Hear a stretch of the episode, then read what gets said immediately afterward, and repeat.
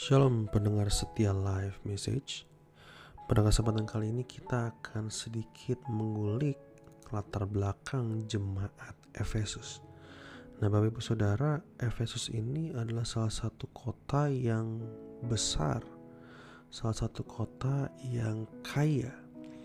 Dan artinya orang-orang yang tinggal di dalam kota tersebut adalah orang-orang yang memiliki mindset tentang kekayaan Nah, Paulus mau masuk di dalam Efesus pasal 1 tentang kekayaan bagi mereka yang hidup di dalam Kristus. Rasanya Paulus mau menyampaikan bahwa ada kekayaan yang lebih luar biasa dibanding kekayaan yang mereka lihat dan mereka dambakan. Dan apakah kekayaan itu? Kekayaan itu adalah kehidupan di dalam Kristus. Itulah kekayaan, itulah berkat rohani di dalam sorga. Efesus 1 ayat 3 Terpujilah Allah dan Bapa Tuhan kita Yesus Kristus yang dalam Kristus telah mengaruniakan kepada kita segala berkat rohani di dalam sorga. Di sini kita bisa melihat bahwa Yesus Kristus mengaruniakan kepada kita segala berkat rohani di dalam sorga. Apa yang disebut dengan berkat rohani? Berkat rohani berbicara tentang Yesus itu sendiri. Sebab kalau kita lihat di ayat-ayat setelahnya dikatakan bahwa di dalam Kristus kita beroleh penebusan dosa. Di dalam Kristus kita mengetahui rahasia kehendak Tuhan dalam hidup ini di dalam Kristus kita menjadi warisan. Di dalam Kristus kita mendengar firman kebenaran, yaitu Injil keselamatan. Di dalam Kristus, Roh Kudus itu dimateraikan dalam hidup kita. Nah, jadi artinya Paulus mau menyampaikan begini: ada sebuah kekayaan yang luar biasa dibanding apa yang dunia tawarkan yaitu kekayaan di dalam Kristus. Sebab di dalam Kristus ada pengampunan dosa. Kalau kita tidak diampuni dosanya, maka kita hidup dalam perbudakan dan ujung dari perbudakan hanyalah kematian. Upah dosa adalah maut. Jadi kekayaan yang kita miliki sebagai orang-orang di dalam Kristus adalah kita beroleh penebusan. Kita terhindar dari hukuman maut. Itulah kekayaan orang orang percaya.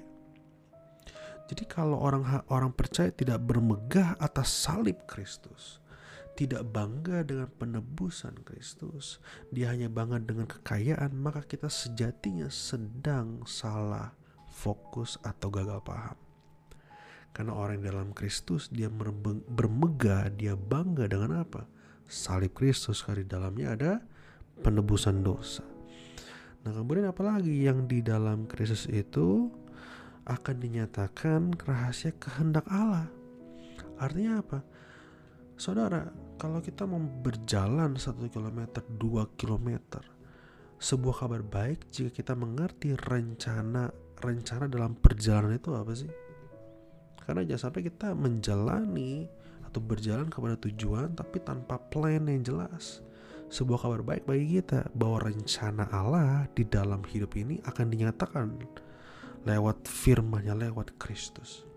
Nah, jadi kekayaan kita adalah waktu kita ngejalani hidup di bumi ini kita ngerti Allah itu punya rencana apa supaya hidup kita ini atau waktu kita miliki tidak sia-sia.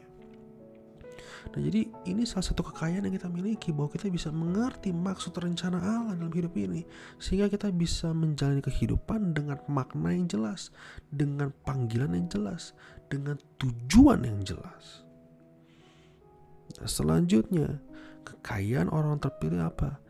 Mereka yang di dalam Kristus punya warisan. Artinya apa? Mereka kita orang-orang percaya itu punya warisan kekal punya sorga, punya tempat, punya punya bagian bahwa kita akan kembali bersama-sama dengan Tuhan. Makanya dia 12 supaya kami apa menaruh harapan kepada Kristus. Apalagi sih kekayaan orang percaya, kekayaan orang-orang percaya adalah mereka atau kita punya Injil kebenaran dan Roh Kudus. Injil kebenaran dan Roh Kudus itu seperti kompas supaya kita ngerti nilai-nilai kebenaran apa yang harus kita lakukan. Bagaimana mungkin kita disuruh hidup benar tapi nggak ada kompasnya, nggak ada guidance-nya. Ya kita pusing pasti. Tapi karena ada guidance-nya, ada kompasnya, itulah kekayaan. Itu firman Tuhan Roh Kudus itulah kekayaan orang terpilih. Jadi Paulus mau kasih tahu bahwa ada begitu besar keuntungan untuk hidup di dalam Kristus. Ada begitu besar keuntungan dibanding kekayaan yang ditawarkan oleh gaya hidup orang-orang Efesus pada saat itu. Jadi di dalam Kristus ada penebusan dosa. Di dalam Kristus rencananya dinyatakan. Di dalam Kristus warisannya jelas. Di dalam Kristus firman dan roh kudus ada dalam hidup kita sehingga kehidupan kita punya arah yang jelas dan kita hidup untuk atau sesuai kehendak Tuhan. Tuhan Yesus memberkati. Shalom.